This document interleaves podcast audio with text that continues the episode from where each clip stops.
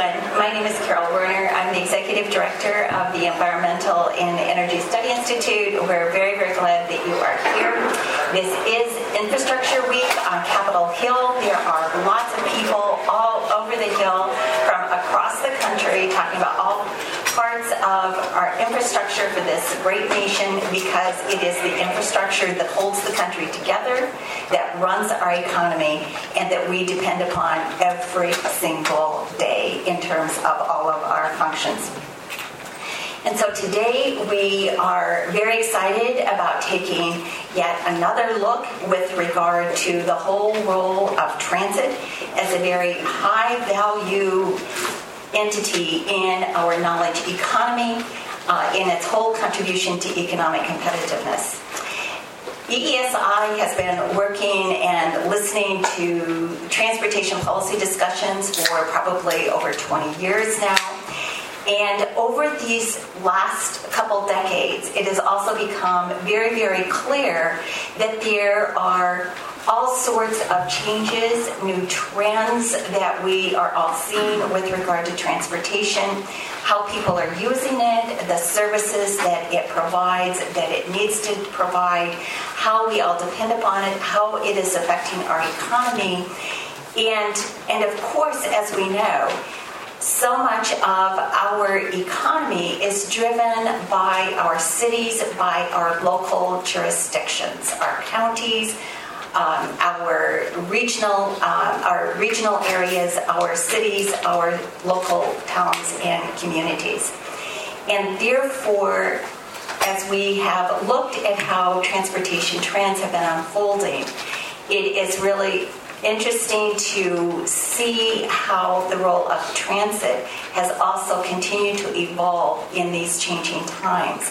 And therefore, we are really excited to listen today to the voices of people who are really coming from those local perspectives, because they indeed are the ones who are looking at those trends, who are having to be accountable to their local constituencies, whether they are running transit agencies or whether they are elected officials, and having to be responsible to their constituencies and to ensuring that their local economy continues to really operate as productively as possible now, and also in terms of thinking about and planning for the future.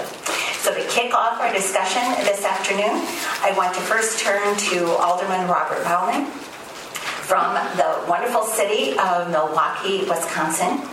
And while he was uh, first elected in April Uh, two thousand four uh, as alderman in Milwaukee, after a long career as uh, an attorney and businessman. And of course, one of the things I think is so interesting in terms of what he's done was that he had uh, set up a company uh, in Milwaukee to rebuild and remanufacture railroad passenger cars and transit equipment. And he has been involved in the transportation industry for many years uh, since. And and so he brings, obviously, a great love and understanding of the whole role of transportation to his role as an elected official.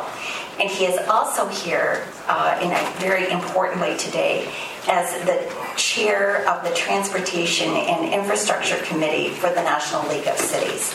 And obviously this is an extremely important voice uh, that policymakers uh, across the Hill uh, are listening to and need to listen to in terms of hearing from local officials from our cities across the country about what is happening in transportation, how to best address it, what that future looks like, what it needs to be, how we best meet those needs.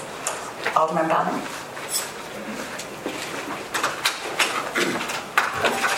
Well, thank you very much, Carol, for that uh, very nice introduction, and good afternoon, everybody. Good afternoon. I'm an alderman in the city of Milwaukee. Uh, that's a member of the Common Council or City Council. There's fifteen of us in Milwaukee. Each district is about forty thousand people. We represent geographical areas of the city. Uh, we have a strong we have a strong council. We mayor form of government, although our mayor is pretty pretty potent, former member of Congress, uh, Tom Barrett. Uh, I mention that because this is his project as well, which I'll get into. Milwaukee is a population of about six hundred thousand people. Uh, the metropolitan area is about one point five million, so that gives you a little sense of context. Uh, we're eighty-five miles north of Chicago, so we're very close to Chicago, great Amtrak service between Chicago and Milwaukee, so there's a lot of synergies there. And Milwaukee once had a very robust uh, streetcar and interurban system, which was uh, abandoned in nineteen fifty-eight, like many Midwestern cities of similar size. I thought I would give a presentation on uh, the, the city streetcar as sort of a jumping-off place to discuss some of the broader policy questions that informed the, the whole debate of Infrastructure Week, because we, we had we had quite a political fight of it, actually. Uh, just by way of brief background, City of Milwaukee and the region has been studying adding some form of fixed guideway transit, whether it be light rail or ultimately streetcars, for twenty-five years. The process began in earnest in nineteen ninety-one when some very old Uh, interstate uh, cost estimate money that was originally earmarked for Milwaukee back in nineteen fifty-six was reauthorized in the Intermodal Surface Transportation Efficiency Act of nineteen ninety-one, and again was placed was made available to the Milwaukee metro area for some form of transit investment. That was back then two hundred eighty-nine million dollars of nineteen ninety-one money, and that will be relevant as I go into this, because after twenty-five years, we have fifty-four million dollars of that money left in two thousand fifteen dollars. So you can see the cost of political bickering in terms of just the buying power of the federal money that is made available in one year, and then twenty-five years later you decide to use it, and of course inflation has dug into that money significantly. But basically, uh, the City Council did approve in February a uh, local funding for a downtown streetcar system. This is... Uh, Here we go. That's that's the approximate map. It's in the central business district only. It's uh, two point four miles in length. Uh, it serves most of the residential, commercial, hotel, and entertainment districts of downtown. That is a better map. The, the line that we approved in February is in blue. The red lines are potential future extensions. And again, these are some of the issues. This is basically the presentation that the mayor used to sell the project to the public. The public was extremely skeptical of, of this project. There were campaigns to recall people. There were efforts to hold local referenda to approve this project. There were the, the, the mayor is still under political assault, and our election cycle is coming up next April, so we are all, the mayor and the council are elected on the same cycle. We are all up for election ten months from now, and this will undoubtedly play a role. But this is basically the presentation that, that the mayor made. These are pictures of Portland, of course. Uh, and of course, the job creation, economic development, and improved mobility for downtown were the principal justifications. These are just some of the, uh, and we did definitely, the, the whole millennial issue and the whole, um, shall we say, the, the different paradigm that young people are bringing to nation cities and to public policy, especially in the land use and transportation arena, whether it's motivated by high student loans or whatever the motivation is, there clearly are different attitudes. And, and, and I was skeptical of, of that at first, being a somewhat older guy, not a millennial. Well, how different can people's attitudes really be? I mean, American culture is the American culture. Cars, cars, drive as fast as you want, when you want, for free. I mean, that's that's part of the Constitution, right? Well, it's not what you know. I thought that was part of the Constitution, the right to drive your car for free whenever you want, for nothing, as fast as you want. But hey, but lo and behold, there are different attitudes, as I increasingly learn anecdotally, as well as read, reading in the literature. And, and it turns out that Milwaukee registers uh, relatively well on that scale. And this is a uh, report of some think tank, I'm sure. It, it's very hard to read, of course, but it puts Milwaukee uh, relatively high up the list with some robust, quote, modern progressive cities. I know we have somebody from Austin here. We're not far behind you, although uh, you would think, uh, on first impression, you'd think we'd be a lot further behind, but we're actually doing relatively better than some other places, which you would think uh, as classic millennial-type cities. So clearly this played a role. Interest, uh, it, it, this is some recent uh, development, redevelopment projects in Milwaukee. The upper left corner is uh, uh, some redevelopment at the former Pabst Brewery site, which is uh, one of the more iconic locations in Milwaukee. Many people have heard of Pabst beer, and this is where it was brewed for the better part of one hundred twenty-five years. Some new developments, some redevelopment of older buildings in the central business district and near central business district, all of which, in, all of which on the streetcar route or within a quarter mile of, of the route. uh, some of the other uh, issues that were made. Basically, a map showing the various uh, cities adopting streetcars, thinking about streetcars, thinking about light rail, operating light rail. It's becoming an increasingly large number of cities in that category. And these were just some of the all Portland streetcar pictures, as you can see. Job training was uh, a big part of it. Bike share is also programs that we've instituted. That's in the third ward. The third ward is a former um, eighteen nineties era industrial vertical factory neighborhood, which has now pretty much been converted to residential and commercial. Very, very dynamic area, fast growing. A lot of uh, upper scale residential. And these are some of the uh, the methods that were used to employ it here. And then the big argument, and this was some of the arguments that we had uh, locally, was, well, this just goes in a loop downtown. It doesn't benefit my neighborhood. It doesn't benefit the central city. It doesn't benefit people who don't have cars. It primarily benefits people who live downtown, near downtown, work downtown, visit downtown. That's sort of the elite. So you, you, got, you had a real elitist argument being made by some of the opponents that it wasn't really benefiting the folks who need transit to get the jobs in the suburbs, which we readily conceded was true. And that gets to the two hundred eighty-nine million dollars that was available in nineteen ninety-one. Back then, we had the resources to actually develop Minneapolis-type light rail, or Saint Louis-type light rail, or Salt Lake City-type light rail, or Dallas-type light rail, that would actually connect neighborhoods with high unemployment with areas and outlying parts of the city and metro area where there was substantial job growth. Uh, we did at one time have plans for a fifteen-mile light rail system from downtown to the western suburbs. That was in nineteen ninety-six. That was four hundred forty-four million dollars. And people would say, well, why don't you do it like they did in Minneapolis? This isn't big enough, was one major argument. It's not serving enough areas where people want to go. And we said, you're right. We had a bigger plan fifteen years ago. fifteen miles, four hundred forty-four million dollars. In today's dollars, about nine hundred million dollars. And what did they say back then? It's too big. Why don't you start with something smaller? Try something smaller and see if it works first. Okay, we tried something smaller and, well, it's too small now. You should have you should have tried something bigger. So you find you're, you go you go in a lot of circles with a lot of these political arguments. In any event, why downtown? We had to actually make the case for why you would begin a fixed guideway transit system in the central business district. We made the case. Obviously, one of the issues is that downtown is about three percent of the landmass of the city, but eighteen percent of the tax base. So downtown is an area, if you grow the tax base in downtown Milwaukee, you, you grow the property tax revenue that is being generated, which of course funds public services throughout the city. So our argument was, to the extent investment in a streetcar will generate economic development, will serve as a catalyst for real estate development that will expand the tax base. That expanded tax base is then in turn used to fund public services throughout the city. So yes, indeed, you do benefit, even if you live in the far northwest or southwest corner of the city and would not have direct use of this system. You do benefit from that, that investment in economic development.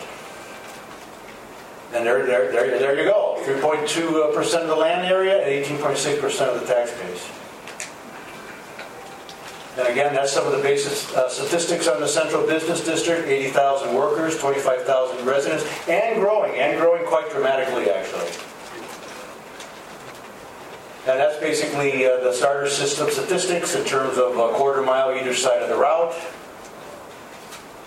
And this is also a very interesting number. This is one, you know, to, to my mind, trend, the effectiveness of transit has always been more a function of density than total population. You know, there are some cities in the West which have big populations.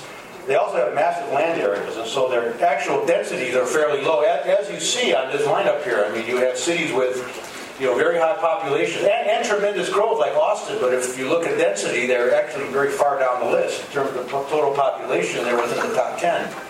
Uh, Milwaukee is actually still maintains uh, a very high level of density, especially in the central business district and in the areas where this streetcar line is actually planned to be built. In fact, our density is, is almost double Austin's, although their population is growing so fast they may be up there eventually, but they have so much undeveloped land, as do many of these other cities on the right-hand column.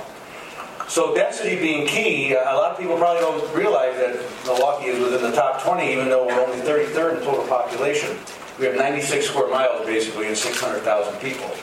Oddly enough, in nineteen twenty, the nineteen twenty census, Milwaukee was the third most dense city in the United States behind, behind New York City and Philadelphia. They actually had higher pop density per square mile than Chicago did, eighteen thousand per square mile. Same, it was a smaller geographic area at that time. Why now? Well, here we get to some of the uh, issues that were being made as far as the potential for catalytic developments. There's a lakefront location, which is going to be one of the streetcar terminals. Uh, that's basically the project budget, uh, the fifty-four million dollars in interstate cost estimate federal money. Again, money that has been sitting around since nineteen ninety-one. And back in ninety-one, it was two hundred eighty-nine million dollars. Today, the purchasing power of that would be close to a billion dollars. Instead, we're fooling around with fifty-four million dollars that has been whittled down, whittled down because of the lack of political uh, consensus. Uh, we're looking, and, and because, it, interestingly enough, we, we actually approved this project three years ago. But our state legislature, which, as you know, we have a Republican governor who's running for president. We have also a very conservative legislature. Uh, they hate rail of all shapes, kinds, and forms. Uh, they hate intercity rail, sent back eight hundred ten million dollars of federal uh, A R A money back in two thousand ten. That was sent back. They didn't want that. They shut down an R T A, which was going to fund a commuter rail service in the metro area. That was killed. They couldn't kill the streetcar directly, though. There was no state money involved. They tried, but they couldn't figure out a way. It was only state and local. So they figured out a new way of killing the project. That is change the law on who has to bear the cost of utility relocation. Like any public works project, you have a certain amount of utility relocation that will be involved. You dig up the streets, you got to move manholes, you got to move conduit, you got to move pipe. And this project would, of course, involve some of that. For one hundred years in Wisconsin, the law has been utilities, as is true in most states, utilities, you get free use of the right-of-way, pay no rent. Milwaukee, you want to put sidewalk dining on, on this public sidewalk, you got to pay rent. You want to put a steam line down the middle of the street, no problem, that's free. Kind of an equity issue there. Well, that's that's the reality. However, the deal always was, but utilities, you have to move your facilities if a public works project comes along and requires you to get out of the way. So well, the Wisconsin legislature said, hmm, well, I don't think that's right in the case of this streetcar project. We're going to change the law. We're going to make you, city, bear the entire cost of utility relocation. And that only applies to the streetcar. For highways, utilities still pay to relocate. For the streetcar, now the city has to pay to relocate. Well, that added about twenty-five million dollars, more or less, to the project estimate. So the project we approved with a sixty-four million dollars budget in two thousand eleven, we had to come back in two thousand fifteen, and again, just in February, and approve a basically a ninety-eight million dollars budget, the extra funds all coming locally.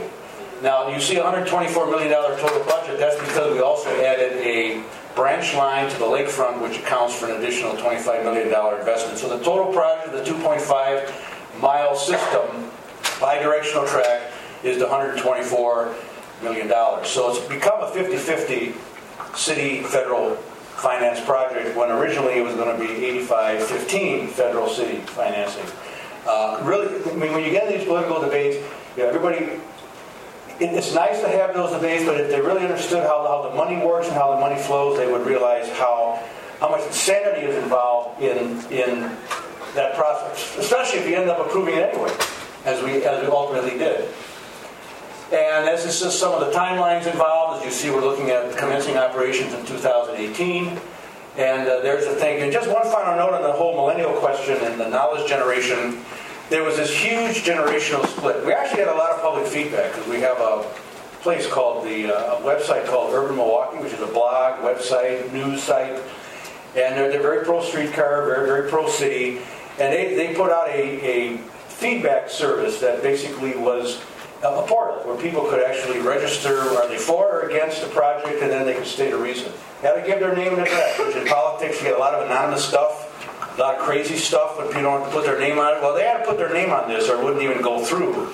So we got some actually insightful stuff. We had a, the city council received probably three thousand five hundred communications this way. That's a lot for a local government. I mean, that is a big amount of feedback. And believe it or not, it was seventy thirty in favor.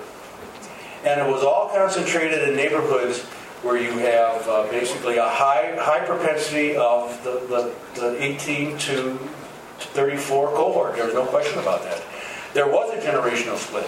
And of course, the opponents were all sort of the Korean War generation, if you want to call them that. I mean, folks in their sixties and seventies, and, well, we're against everything. Cave people, citizens against virtually everything.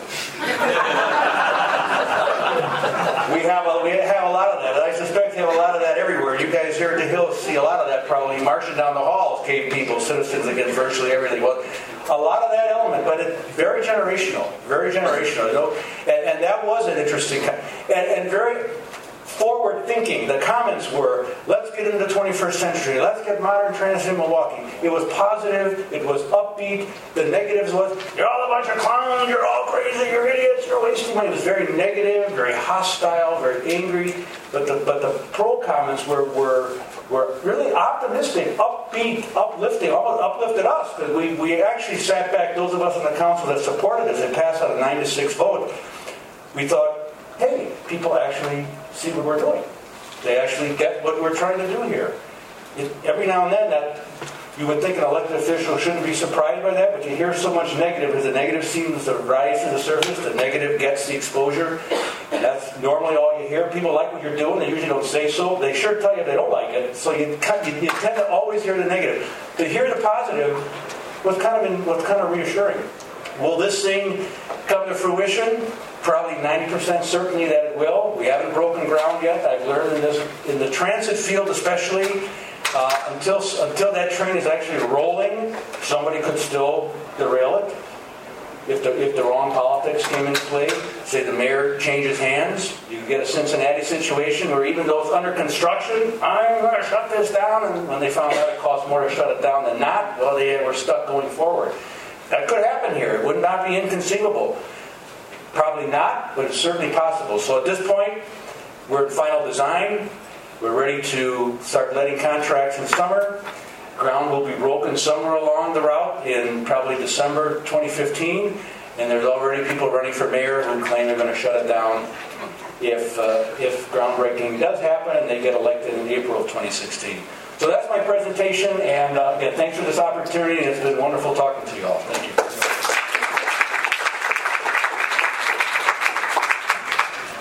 I think we should all go to Milwaukee and sit in on some council meetings. Uh, but I think that it also is very illustrative of the really robust discussions that do happen across the country as people seek to grapple with, with vision, with needs, with money. And how are we going to do all of this? And so I, I you know, it's it's a very, very important story about what is really involved in terms of delivering for um, American people.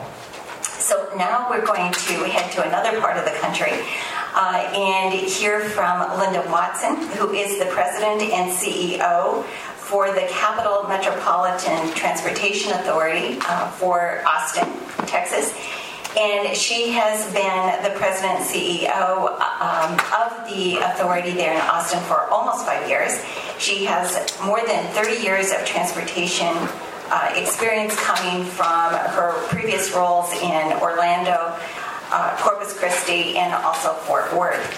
And I think that uh, a couple things that are, that are very important. Capital Metro was the first transit system in Texas to earn the state comptroller's highest level recognition for online financial transparency, so that you can truly see every dollar that is being spent online, and that has been a strong commitment of hers. And another thing that is very important is that in Austin, area commuters have really embraced the Metro Rail commuter line with ridership that has more than quadrupled. And, and as we've looked at national statistics, ridership in terms of transit across the country is up, which is why I think that you see in terms of the story coming out of Milwaukee, in terms of there is support. It's just that there's a lot of wrangling. But, but the thing is, in Austin, this huge amount of ridership and creating much more demand, and therefore trying to uh, really lead the way in Austin with new solutions. And I must say, and Linda may talk more about this, but just in the last couple days, I just became aware of the unbelievable growth that Austin is experiencing, which is creating enormous demand in terms of local services to deal with, with this uh, growth of about one hundred seventy people a day coming in uh, and locating there. Linda, welcome. Right, thank you. Certainly done your homework. You know a lot about Austin and, and my background too, so thank you very much for that introduction. Austin is bursting at the seams. We're growing so fast. It's one hundred fifty people moving there every single day, bringing, as far as we can tell, seventy cars with them, and the growth is absolutely phenomenal. Uh, in fact, Uh, Forbes magazine has named Austin America's number one fastest growing city for the fourth year in a row. Uh, and in addition to all of this growth, despite them bringing their automobiles, we are seeing a decline in car ownership and a rise in downtown living uh, in our very youthful community. community. You know, we have the University of Texas there, fifty-two thousand students, sixty thousand when you throw in faculty and staff. And so there's a lot of changes happening in Austin. We are becoming uh, more densely developed because we have to. We've got to figure out places to put everybody. For the first time, they just announced recently micro apartments that have no parking spaces with them. Uh, so we're uh, using every tool in the toolbox, I guess, uh, to try to accommodate that. Bicycles, I know, is growing across the country. Uh, it's no different in, in our city. And, of course, they use bicycles and public transportation together for a complete uh, trip. Uh, our job at Capital Metro is to move people, and we do that every single day. We have a very tech-savvy community. Uh, Google just now announced that they're taking up two hundred thousand square feet in one of our new office towers.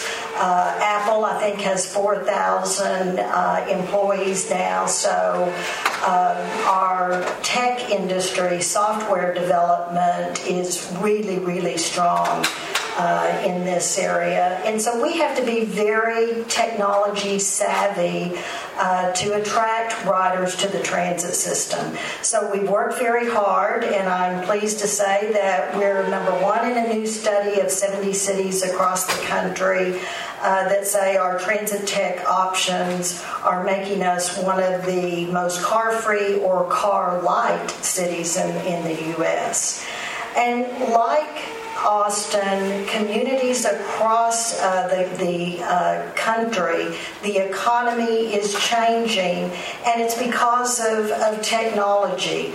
Uh, if you look ahead, it's starting today, but if you look into the future, a disproportionate number of American jobs are going to be in this new knowledge-based economy.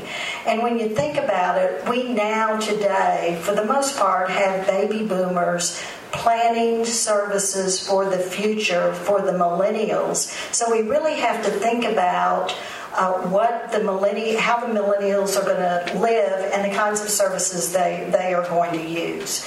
Uh, and we can just look back uh, several decades to see how Uh, things have changed. During the industrial economy, we had our transportation system. Uh, we had a transportation system in the post-industrial economy uh, because it became more of a service economy. And now that it's a knowledge economy that we're looking at in the future, it's going to require a completely different transportation system uh, that's going to need to serve these people in these high-tech areas and this very creative and, and talented, talented workforce uh, to make sure that we have a competitive edge. Uh, there's a lot of knowledge-intensive industries that are locating uh, their uh, key facilities close to firms, close to research labs, universities, so they can share research practices and innovations. And because of physical limitations, highways are not always the answer. And is it really the answer to help support and sustain our growth moving forward? Well, A P T A, the American Public Transportation Association, has analyzed these trends in two thousand thirteen and did a report that's titled The Role of Transit in Support of High Growth Business Clusters in the U S And in just a few months, a follow-up report is coming out. Austin is one of the communities featured in this report. And many of, uh, of the results of this uh, report is going to show that uh, this is a really important issue in this new global marketplace, and that transportation systems that support the sustainability of our knowledge-based economy is going to be crucial for us to maintain our international competitiveness. And many firms in the knowledge economy are choosing locations uh, like Austin that appeal to the knowledge workers. Uh, these locations are offering housing options that provide walkable access to services, to entertainment, shopping, and even mobility choices. Uh, industries relying on these creative, high-skilled workers are tending to be places where uh, public transportation is a real option, and high-tech workers are finding special appeal in cities uh, like Austin that are becoming more walkable and connected not only by transit but by technology. Well, here's the pitch. Public transit and highway grants have been funded from the Highway Trust Fund, and those can't be made unless we have our authorization bill. And our hope is, and the reason for us being here today, is that Congress passes a new surface transportation authorization uh, before, obviously, MAP twenty-one expires on May thirty-first. Uh, without it, there's huge consequences. Uh, Austin is now the fifth most congested uh, city in North America and the tenth most congested in the world, uh, surpassing New York City, Paris, and Rome. Uh, you want to keep cities like Austin healthy. You want to keep up with the infrastructure needs. Uh, just in a one-year period from July thirteenth through July fourteenth, each Austin driver wasted an average of uh, almost forty-three hours stuck in, stuck in traffic. There's one hundred forty thousand people commuting from the outlying areas into the downtown Austin area, and combined there is there was a six point two million hours lost to congestion. And poll after poll shows that traffic is our number one problem, number one issue, and we run the risk of diminishing all the positive things that are happening there if we're not able to uh, keep up with our infrastructure. And even as progressive as Austin is, uh, you have to remember we're in the state of Texas, even though our former governor used to say we're the blueberry uh, in the tomato soup. Uh, we are still Texans who love our cars, and so that's why we need an all-of-the-above strategy uh, to give people multiple options. Uh, there's no single solution. Study after study has said we need to do it all, and we are working on it.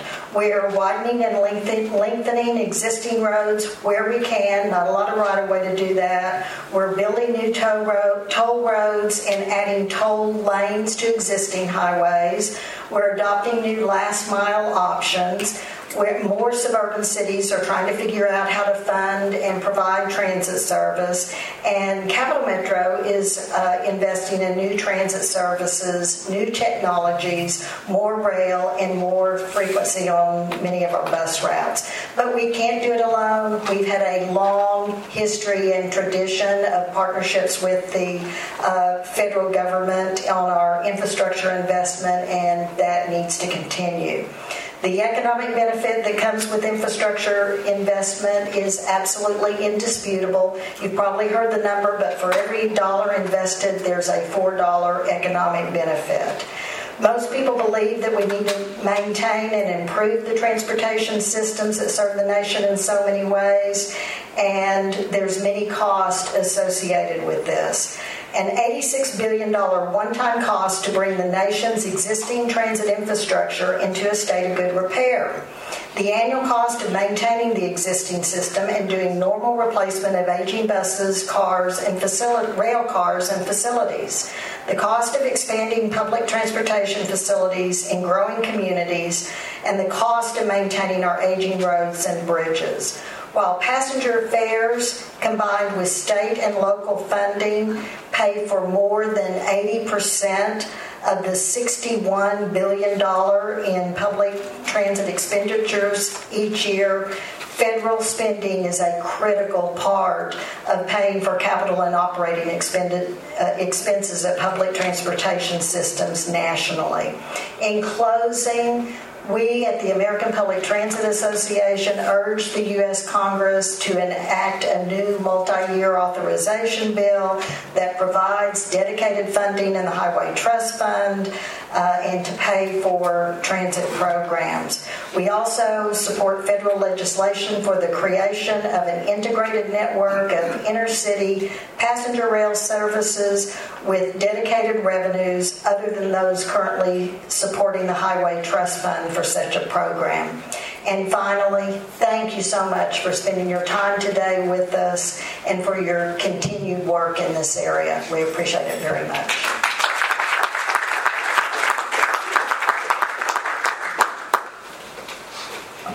Thank you very much, Linda. And I think everybody is acutely aware that we are getting very close to May thirty-first, and as the Uh, House and Senate committees and Finance and Ways and Means committees have to deal with this uh, really, really important infrastructure issue with regard to what happens with regard to transportation. Uh, the clock is ticking, and I think it's really important for us all to learn as much, to have really, really fruitful discussions about what are the best ways to help solve, resolve these issues. So we're now going to turn to another local uh, uh, government uh, person, uh, Joanna Turner, who is the Executive Director for the National Association of Regional Councils. And, of course, uh, Joanna's been at, at N A R C, the National Association for Regional Councils, for about a year. And this is an association that represents both the elected leadership as well as the professional staff of regional councils, M P Os, metropolitan planning organizations, and councils of governments of all sizes across the country. And Joanna brings a lot of experience to her role at N A R C because prior to taking on this position, she was at the U S Department of Transportation, uh, where she was the Deputy Assistant Secretary for Intergovernmental Affairs under uh, Secretary LaHood and Secretary uh, Fox. And previously to that, she had also been at the National Governors Association working on transportation uh, issues and policy. And prior to that, she had also worked for the National League of Cities. So the area of, of experience of listening to local leaders across the country, seeing it from a city, from a state, and then trying to really work with that at the U S Department of Transportation. She's now bringing that to N A R C. Welcome, Joanna.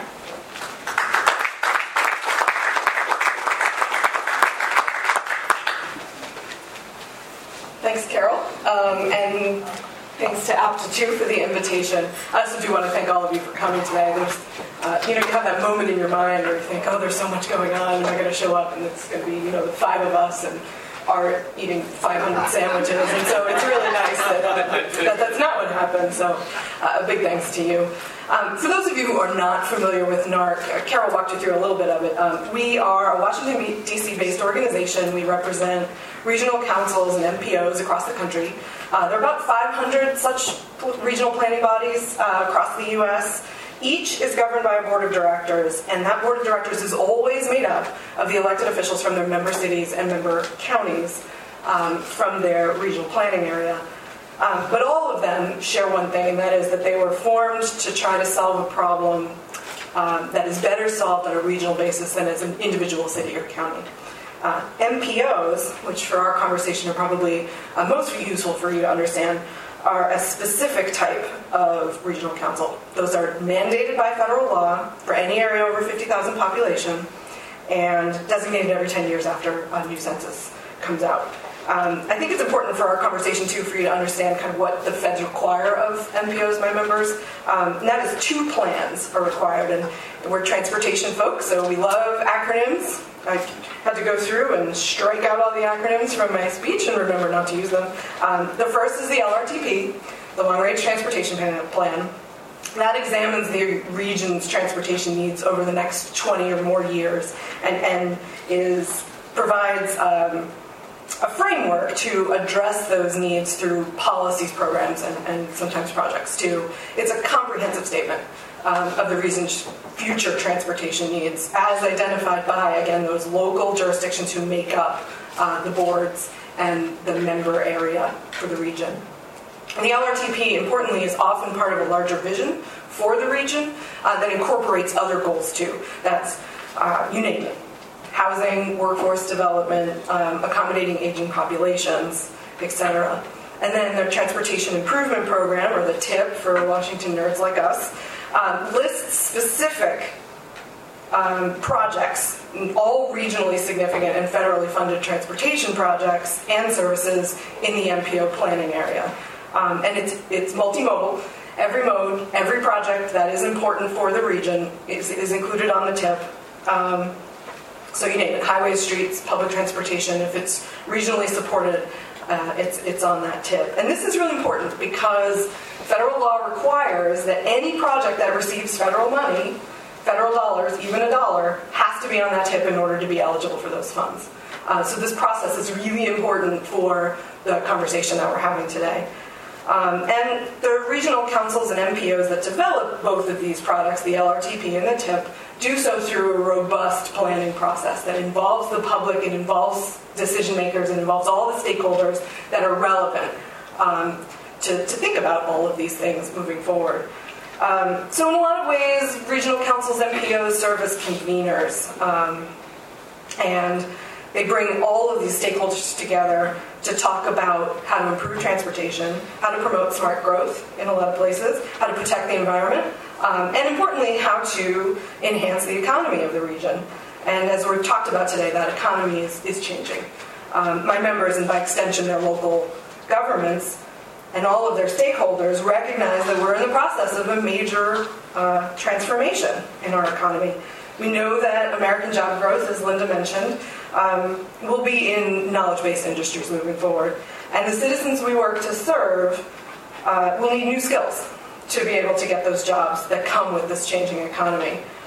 And this new workforce, the ones who are taking these knowledge-based, knowledge economy jobs, are often looking for very different things from their transportation system than, than previously. Um, and, you know, we've talked a little bit about millennials already. Uh, they're defined as eighteen to thirty-four. They're the ones who, who are taking these knowledge economy jobs. And as Pew uh, data was just released on Monday, uh, these millennials just this year are the largest share of the U S workforce. They just surpassed Generation X. That's my generation. Um, other research, thank you for that. Other research shows that uh, millennials are driving less, and actually significantly less than generations did at this stage of life, even when you account uh, for the state of the economy or for household income. And in fact, Zipcar's annual survey, I love this statistic, shows that cars are now, or cars are, the most prized possessions for, uh, or most prized technology for every generation, except for millennials. Millennials, in fact, would rather part with their car than their computer or their cell phone, which is a remarkable shift in how the public thinks about driving. Uh, there's also been a real marked decline in the share of licensed drivers under age thirty-five. Um, you know, when I graduated from high school, everybody wanted a car. I grew up in downtown Boston, so no one got one, but everybody wanted one. Um, but that's changed. Um, right now, only, so in nineteen eighty-one, forty-six percent of underage thirty-five, they were called millennials then, I guess, I don't know what they were called then, um, had a driver's license. And now it's dropped to thirty percent, and it's declining. It's, it seems to be continuing to, to decline. Um, Virginia Secretary of Transportation Aubrey Lane, in fact, just said that about seventy percent of millennials in Virginia use some form of transportation other than driving. Um, and to regions, what these statistics mean is that transit-accessible locations are particularly important for knowledge-based businesses uh, that are trying to recruit these millennials, and um, while you know, still continuing to serve the entire spectrum of transit users. Um, a Virginia tech analysis that just came out found that fifty-nine percent of the jobs in Northern Virginia are located within a quarter mile of a Metro Rail or a V R E station or a bus stop. Sorry, Sham, I knew I was, or Sham, I knew I was going first. Um, and in fact, more than ninety percent of new office space in this region is within a half a mile of a metro region or metro station. In smaller regions, um, we're also seeing some changes. Um, Lima Allen County Regional Planning Commission service area, transit plays a key role in connecting um, millennials to jobs, but also the elderly, disabled, and underemployed um, folks in that community, which is about one hundred thousand people. Uh, recent data in that area shows that uh, the total number of trips have increased just in the last four years by more than five percent, um, while employment-related trips have increased about sixty percent. And that is about eighty-three thousand trips um, in an area of about one hundred thousand in, in twenty fourteen alone.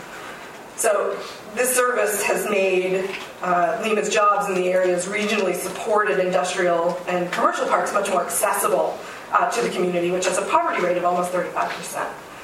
Um, so through the regional planning process, regional councils and P Os um, develop new bus rapid transit services, streetcars, light rail, bike path sidewalks, um, reimagined complete streets, and indeed new highway capacity projects, which are still, you know, a key to our transportation system, all of which help support sustained job growth um, and provide the kind of mobility options that citizens in these regions want. Um, and in this knowledge economy, technology is central to everything we do, and that, that's true in planning as well. Um, technology, uh, technological innovation allows M P Os to provide access to planning documents, um, and it also gives us a unique opportunity to get more people involved without asking them to attend a meeting. Um, you know, if anybody who's read Bowling Alone, meeting attendance for these kinds of civic duties has declined, but what we've discovered is that through technology we can still get a really robust uh, participation, and millennials in particular are really engaged in these technological solutions. Um, but it's also changed the way transportation looks, too. You know, we've you can now travel by car without owning or even driving one. Um, you know, we've got Zipcar, Car to Go, Lyft, and Uber. Um, bike sharing is possible because of technology. And all of the planners that I work for um, are convinced that the influence technology on transportation is only going to continue to grow. It, it almost doesn't matter what happens next. Um, these technological changes are going to have a big impact on us. Um, and there, it, it really does have an impact on us because a number of the assumptions that we made will probably change. You know, what if ride sharing keeps continues to spread? Can we reduce parking requirements for um, downtown locations, for buildings, for, for apartments, uh, for offices?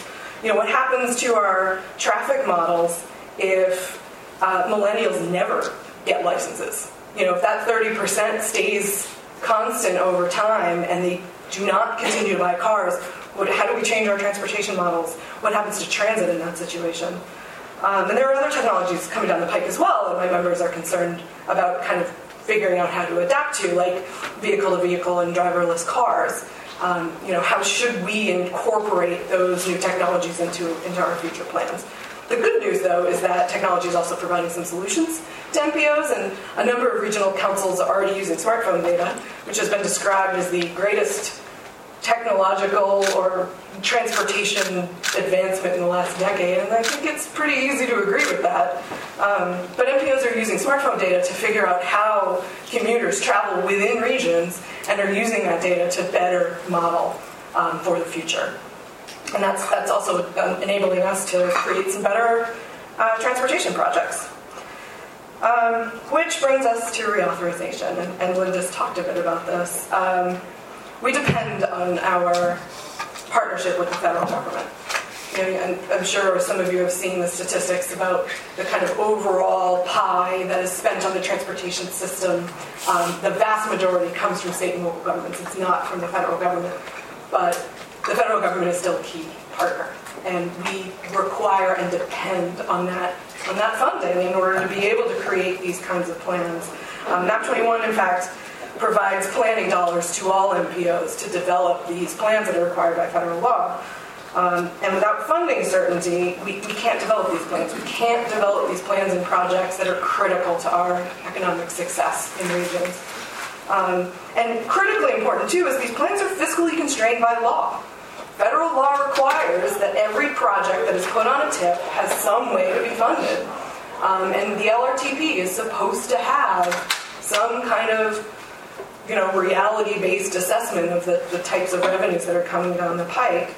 Um, and, you know, without funding certainty from the federal government, these plans just can't make any sense. Um, and the real problem is this extension situation that we're in now. You know, we've already seen one extension um, that ends the end of this month. Uh, but what frightens me is if history is any kind of guide, we're going to see a lot more. Um, ICE-T, which was passed in nineteen ninety-one, saw one extension that lasted six months. Then we got T twenty-one, which is actually pretty groundbreaking legislation. That was passed in nineteen ninety-eight. It was extended twelve times for a total of twenty-two months, which brought us to Safety Lou, which was passed in two thousand five, ten extensions, lasting thirty-four months. We can't plan for or build a robust transportation system that is multimodal, that gets us into the next century with these kinds of extensions. We, we need long-term federal authorization. We need money to pay for it. Um, N A R C, my organization, supports uh, long-term reauthorization of MAP twenty-one, puts more money into the hands of local governments and regional entities um, so that we can continue to build these kinds of transformational transportation projects. We also support, and specifically support, a gas tax increase, along with a variety of other options for getting this done. Um, and all of us, my members, my staff, and I, stand ready to work with all of you to ensure that we can get this, this bill accomplished and accomplished as quickly as possible and for as long an authorization period as possible. So, again, um, thanks for inviting me. Thanks for being here. And I'm looking forward to doing some Q and A. Great.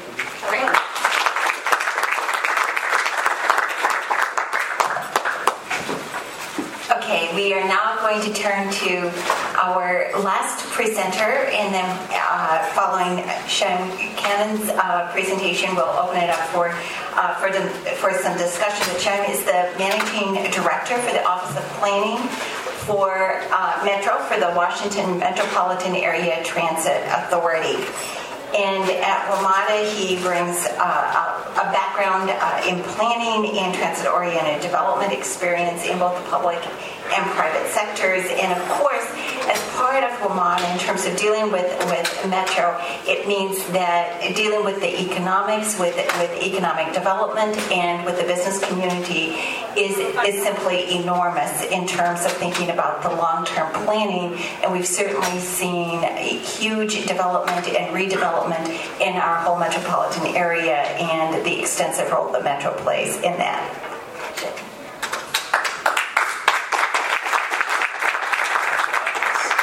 Good afternoon, and for those of you who are customers, thank you very much for our customers as well. Uh, I learned this morning that Kim Jong-un uh, killed his defense minister for sleeping in a meeting. So we will all be grateful that we are here in the United States of America. It's not happening. But if I catch you, I caught some of you already. That's exactly right. So we talked a lot about the theory of the importance of transit and transit infrastructure to competitiveness. We're going to walk through some numbers here. And the reason why we're going to walk through some numbers is because we, at least in the D C region, have been able to identify that there is actually a, a return on investment in terms of jobs that accrue to these major infrastructure investments. It's not major. It's not a planner's fancy. Um, it's not some sort of uh, infrastructure boondoggle. These things are the ground under which jobs are created. I'll show you exactly why. Before we get to the actual numbers, we were doing an event last week for uh, officials in Northern Virginia. And there was a representative there from a company called Cvent. Now, Cvent is a meetings infrastructure deployments and app-based service, a web-based service to allow major companies to run their meetings. It has a market capitalization of one billion dollars with a B. And they just moved their headquarters right on top of a brand new Metro Rail station. And one of the reasons they did that is because despite the fact that they were located in and around the nation's capital with access to all this talent, they had three hundred coding vacancies that they could not fill because the talent that they were trying to recruit to go to their billion-dollar company didn't want to live in the environment where their company was located. It wasn't convenient enough, there wasn't transit access, it wasn't cool or hip enough. So when billion-dollar companies decide that they need to be on top of transit, I'm going to show you a couple more here, you realize that transit doesn't just mean business, but business needs transit in order to survive. So flipping through this, this is a map of the D C region as it was. You probably remember the Beltway. This defined the region for many years. And for many years, growth actually emanated out to the west. Most of the growth was emanating out to the, the western part of the region in a ninety-degree arc emanating from the downtown. And we would imagine uh, single-family homes as far west as Iowa City in terms of the growth patterns of this region. We were a sprawl capital U S A. But what's happened over the past fifteen years is the way this region has grown has been to redirect all the growth around these emerging urban centers. We've seen not only the millennial generation drive population growth in the district proper, but also in the formerly suburban areas of the district, which are now urbanizing at a very, very fast clip. In fact, these areas that I just showed you, despite the fact that they cover something like less than five percent of the land area of this region, they're capturing twenty-five percent of the household growth. And that's being driven not just in part by a robust economy, which is less robust today than it was before the crash and sequestration, but also because of the fact that we've got the infrastructure for a very low cost of transportation economy driven in large part by infrastructure investments in transit. So over the last ten years, the District of Columbia proper added something like eighty thousand people. The bulk of them were between eighteen and thirty-four years old, and they do move here because they don't need to own a converse, uh, personal combustion engine. They can get around by using Metro, Metro Rail, Ride-On, uh, R, Dash, the bus, but also now Lyft, Uber, and now Bridge. When you lay over the, the Metrorail network on top of it, you can see what's connecting all of these emerging urban areas and why we're so competitive.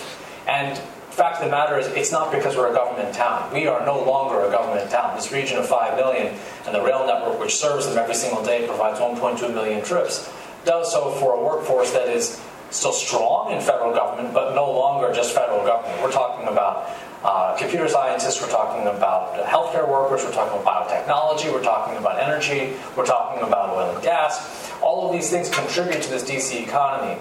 Um, and so in, in as much as this infrastructure was important in sustaining the region for twenty years, it's now actually providing the catalyst for us to be such a competitive place for young workers to move to.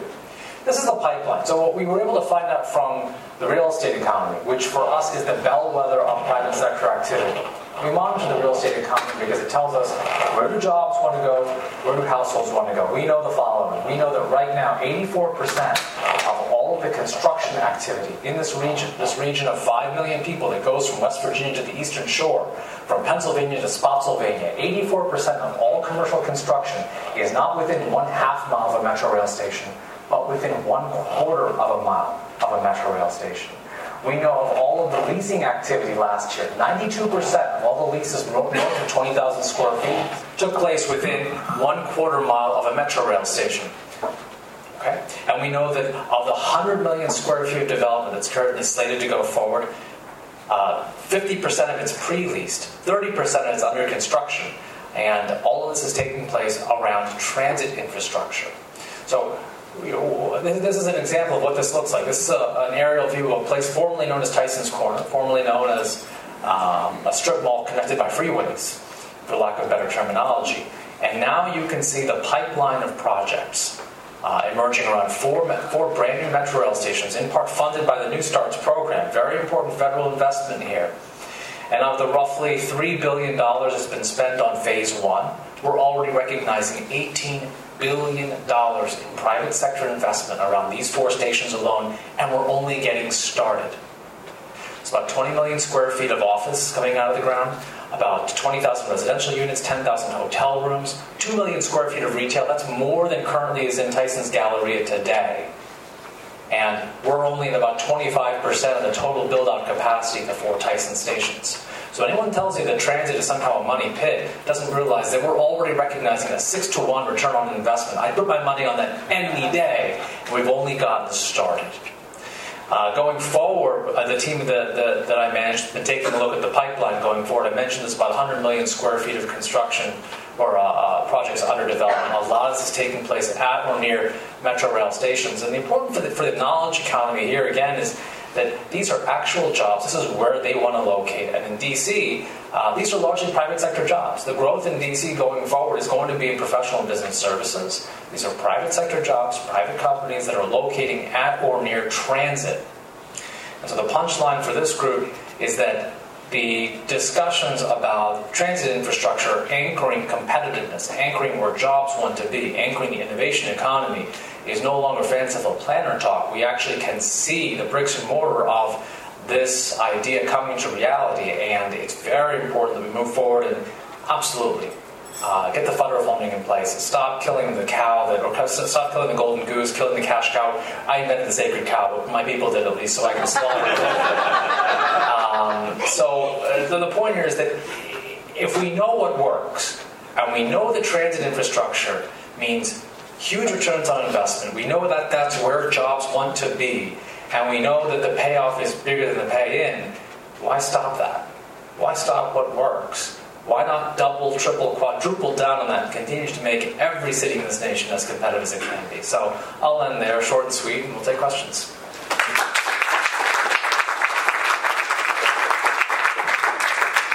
Uh, that was terrific. Okay, let's open it up for any questions or comments, and just identify yourself, please. So yeah, go ahead. I'm Ray, Ray Chambers uh, with the Association of Independent Passenger Passenger Rail Operators, and I want to follow up on your presentation, really all of them, but particularly yours.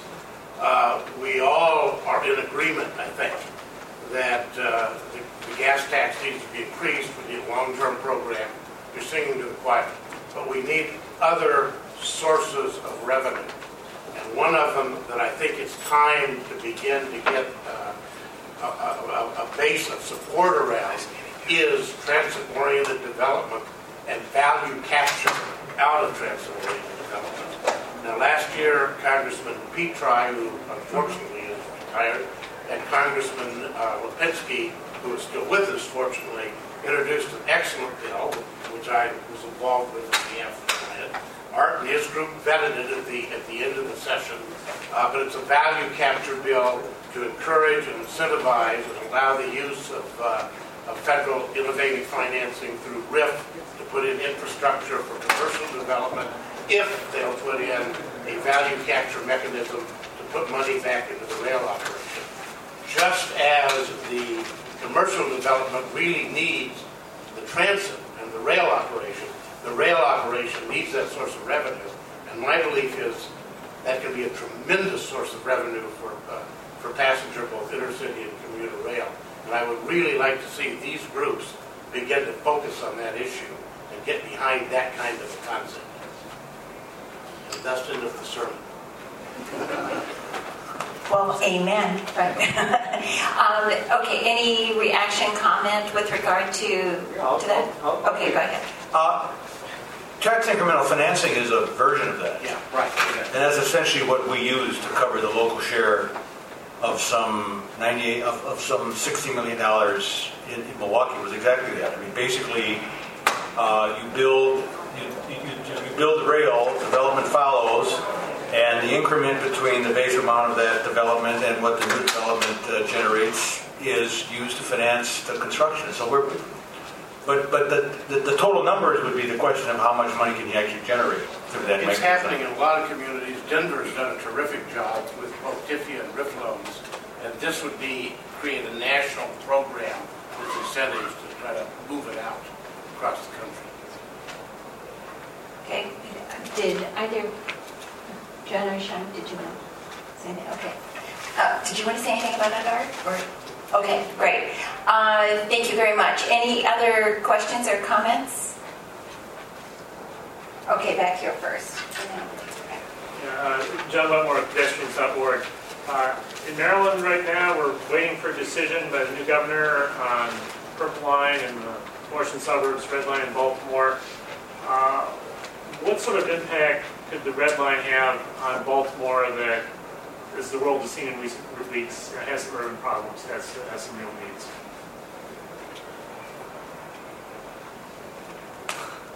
Anybody want to talk about that? Okay, Sharon. So I th- I, the, the, way to, the way to think about that question is to imagine, go, let's go back forty years. Uh, so what was taking place in downtown D C, right around us, forty years from now, forty years ago, uh, or even twenty years ago, when we were finishing construction of the Green Line, if you remember, or actually commencing construction on the Green Line. Um, the areas of town right now that are hot, that are booming, aren't areas that you would have walked up and down with a flashlight and a baseball bat in broad daylight in eighty-five. And yet they command right now the highest prices per square foot in the eastern seaboard. They are very attractive for both uh, commercial and residential development. They're safe, inviting, high-value neighborhoods. And they are that way in part because of the benefit that transit has conveyed to those neighborhoods. Not entirely. I don't want to argue that somehow transit is a panacea for all sorts of social problems and all sorts of uh, uh, you know, a, a legacy of underinvestment in um, less resourced communities. That, that's not something that any type of infrastructure investment is going to solve, but it helped. And so I think that for those who are looking at a community like Baltimore that has experienced chronic underinvestment, not just for years, but for decades and generations. Can that type of physical investment and connectivity help? Absolutely. Is the payoff going to be next year? No way. Um, these type of things take decades to germinate and to gestate and to produce the impacts that we do see uh, in any type of investment, including a transit, uh, including transit investment. But one, one, one, one case in point from our own experience here, we just opened up the Silver Line. And one thing that we forget about the Silver Line is it actually connects into Maryland. Um, and there are a growing number of commuters that formerly were shut off from the job growth that's taking place in the northern Virginia suburbs because they would have either had to own a car and drive across the Wilson Bridge and pay the upkeep and insurance of that vehicle as well as the hour and a half each way in traffic, or now take a comfortable one-seat ride from Marlboro to Tyson's and walk to their job. I've seen it myself. So the question, you know, the near-term question is, would that investment give access to employment, to opportunities for employment, education to residents in Baltimore, for whom right now that type of access is cost prohibitive?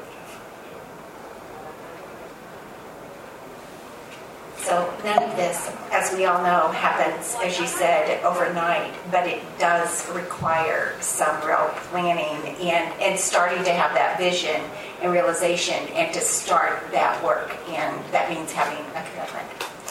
Okay, over here first, and then over here first.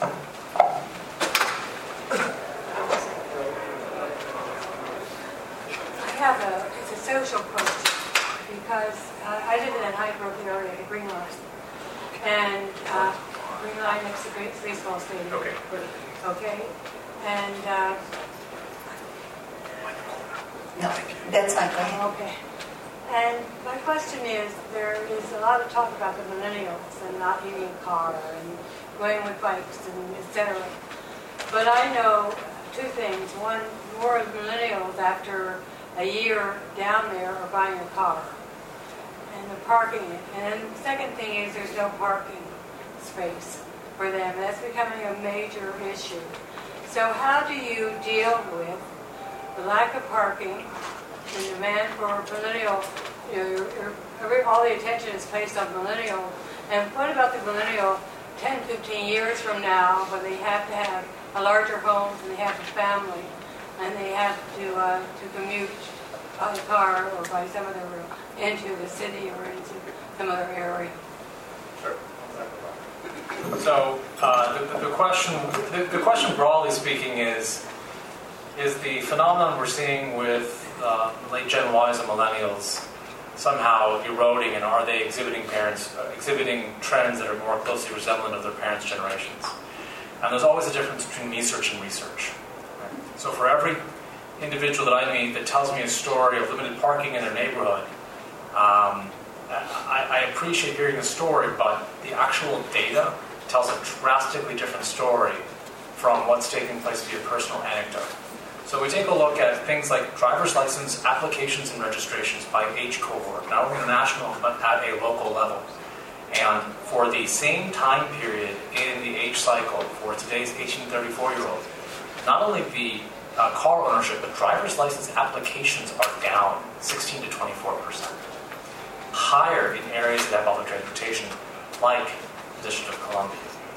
Um, we see that the, um, the school enrollment for schools in the District of Columbia and inner suburbs is through the roof. The waiting list for lotteries is a very, very complicated parlor game that uh, these, this generation is playing at a time when the boomers and Eisenhowers had bet that they would have already moved out to the far-flung exurbs for schools.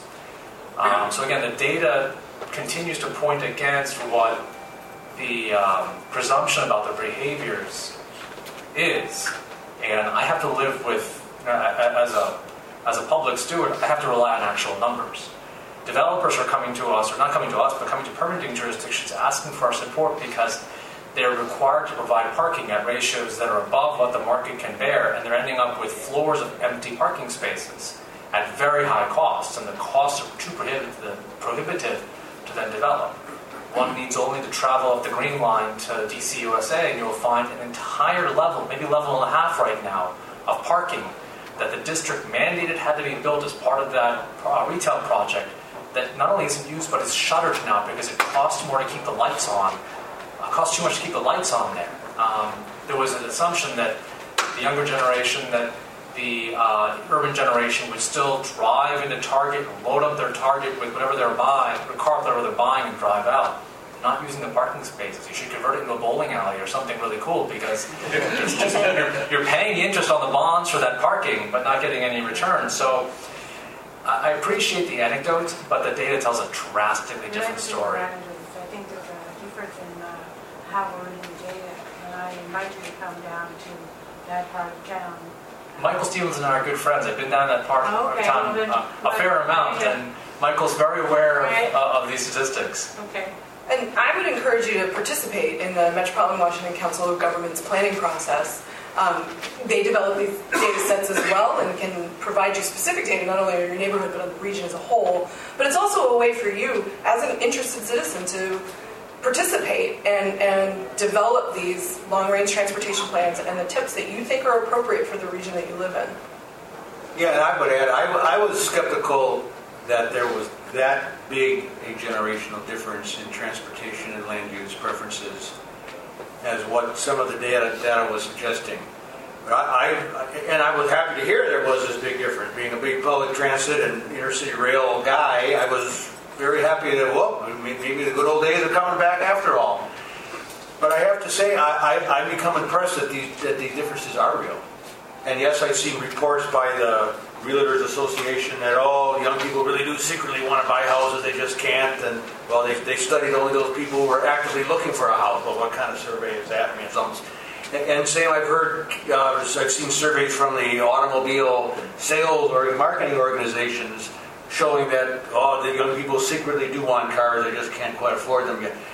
So I, I would say the data is, there's some mixed results, but any truly, uh, shall we say, scientific research seems to suggest pretty big differences, and I, I, I've come to believe that they are largely true.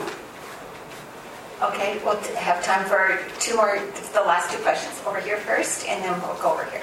Hi, uh, Michael Nix, uh, Alderman. Um, From nineteen ninety to nineteen ninety-five, I was the federal lobbyist for Wisconsin Electric, which ah, we yes. call We Energies. Right. Um, and those light rail lines you talked about that they did away with right. in the nineteen fifties, those used to be part of T-Merle, the Milwaukee Rail and Light Company. Right. And so those discussions that you did, were talking about back in the nineties, I was involved in some of those. But I, I lived here, but I lived in Milwaukee for one year. I lived in the Yankee Hill from ninety to ninety-one, which is this really nice uh, apartment complex there where Herb Cole, the owner of the Milwaukee Bucks, some of you know him as a U S Senator, that's where he used to put his players when he first bring players into the team. But something you'll like about this, Alderman, was we were probably a Fortune two hundred company back then. My C E O's making several million dollars a year. His secretary would call me up before he's coming into town, and I'd be like, okay, I got to talk to him about nuclear. I got to talk to him about clean air emissions. I got to talk to him about... She goes, yeah, yeah, Michael, first things first. He wants to be at a hotel that's above a metro. So here's the guy making seven figures, and his secretary is calling me up to find out where's a, because I said, yeah, we got this great metro system here, and we were having conversations back then in ninety-three, ninety-four with Portland about, well, you know, we could do this in Milwaukee, and where do we put this? And do we do it for economic development? Do we do it to bring in people from the suburbs? And I said, well, man, we got this great system here in D C, and it works really well. And I said, you know, I drive my car like two thousand miles a year because I live right by DuPont Circle. And here, here's another thing you'll like. The company got me parking spaces, one at Union Station and another at Metro Center when I switched offices. I said, don't pay for my parking.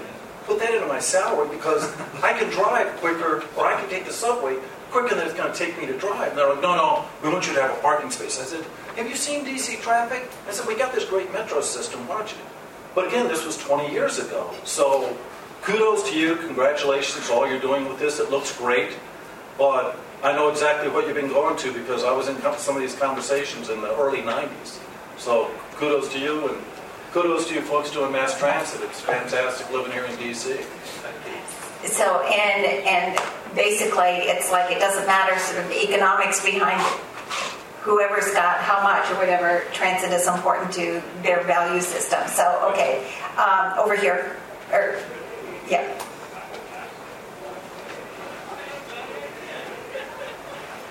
Thank you. I'm Rick Breivik with Just Economics. I wanted to thank the panel. I've learned a lot today and appreciate all the work you're doing for transit. Um, just wanted to say to the woman who experienced the increase in parking congestion in your neighborhood that you're correct, as well as the panelists. I mean, even though the numbers are correct, that there are very much fewer uh, car ownership and car driving by the young people who are moving to the city, you take a place like Southwest Washington, near where the stadium is, it used to be full of derelict uh, garages, taxi stands, vacant lots, adult nightclubs, and you start putting high-rise housing there and townhouses and businesses, and all of a sudden, even though there's fewer car ownership per person, there's just so many more people there, we're going to have more cars. And so it requires an integrated approach, which looks at parking management, curbside management, car sharing, bike access, pedestrian facilities, all, all to make it work. And, uh, and and these things have, none of these, as, as Sham said, they, none of these things work in isolation from each other. So, I mean, just, you know, just to be clear, as much as I'm a transit supporter, transit doesn't always make sense everywhere. I mean, if you put a metro-type system in the middle of an Iowa cornfield, you destroy land value there. You take perfectly good cornfields and ruin them for corn, and nobody would want to locate a, a home or a high-rise in the middle of that Iowa cornfield that's now not good for growing corn and not connected to anything else. So you have to have the right systems in the right places, but and you have to think about more than just one mode. You have to think about all of them and how they work together. But I'm, I think that uh, with the help of the folks on the panel, we can move in a, in a good direction. Right. Last question? Okay. My name is Beth Ann Rain. I recently relocated from Austin, Texas. Worked with Linda, I was uh, staff at the Austin Chamber of Commerce. One of the prevailing comments we would hear in the business community, particularly about transit-oriented development, was just that you were taking real estate development that would have happened somewhere else and putting it someplace else. How would you respond to that? What data do you have that shows that that's still better development than just dropping it anywhere? We could do a whole day on this.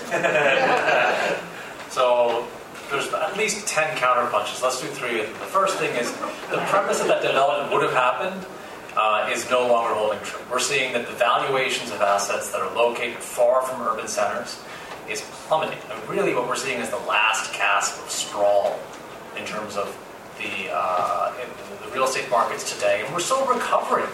We're still in the middle of recovering from the last gasp of sprawl and sustaining some of that.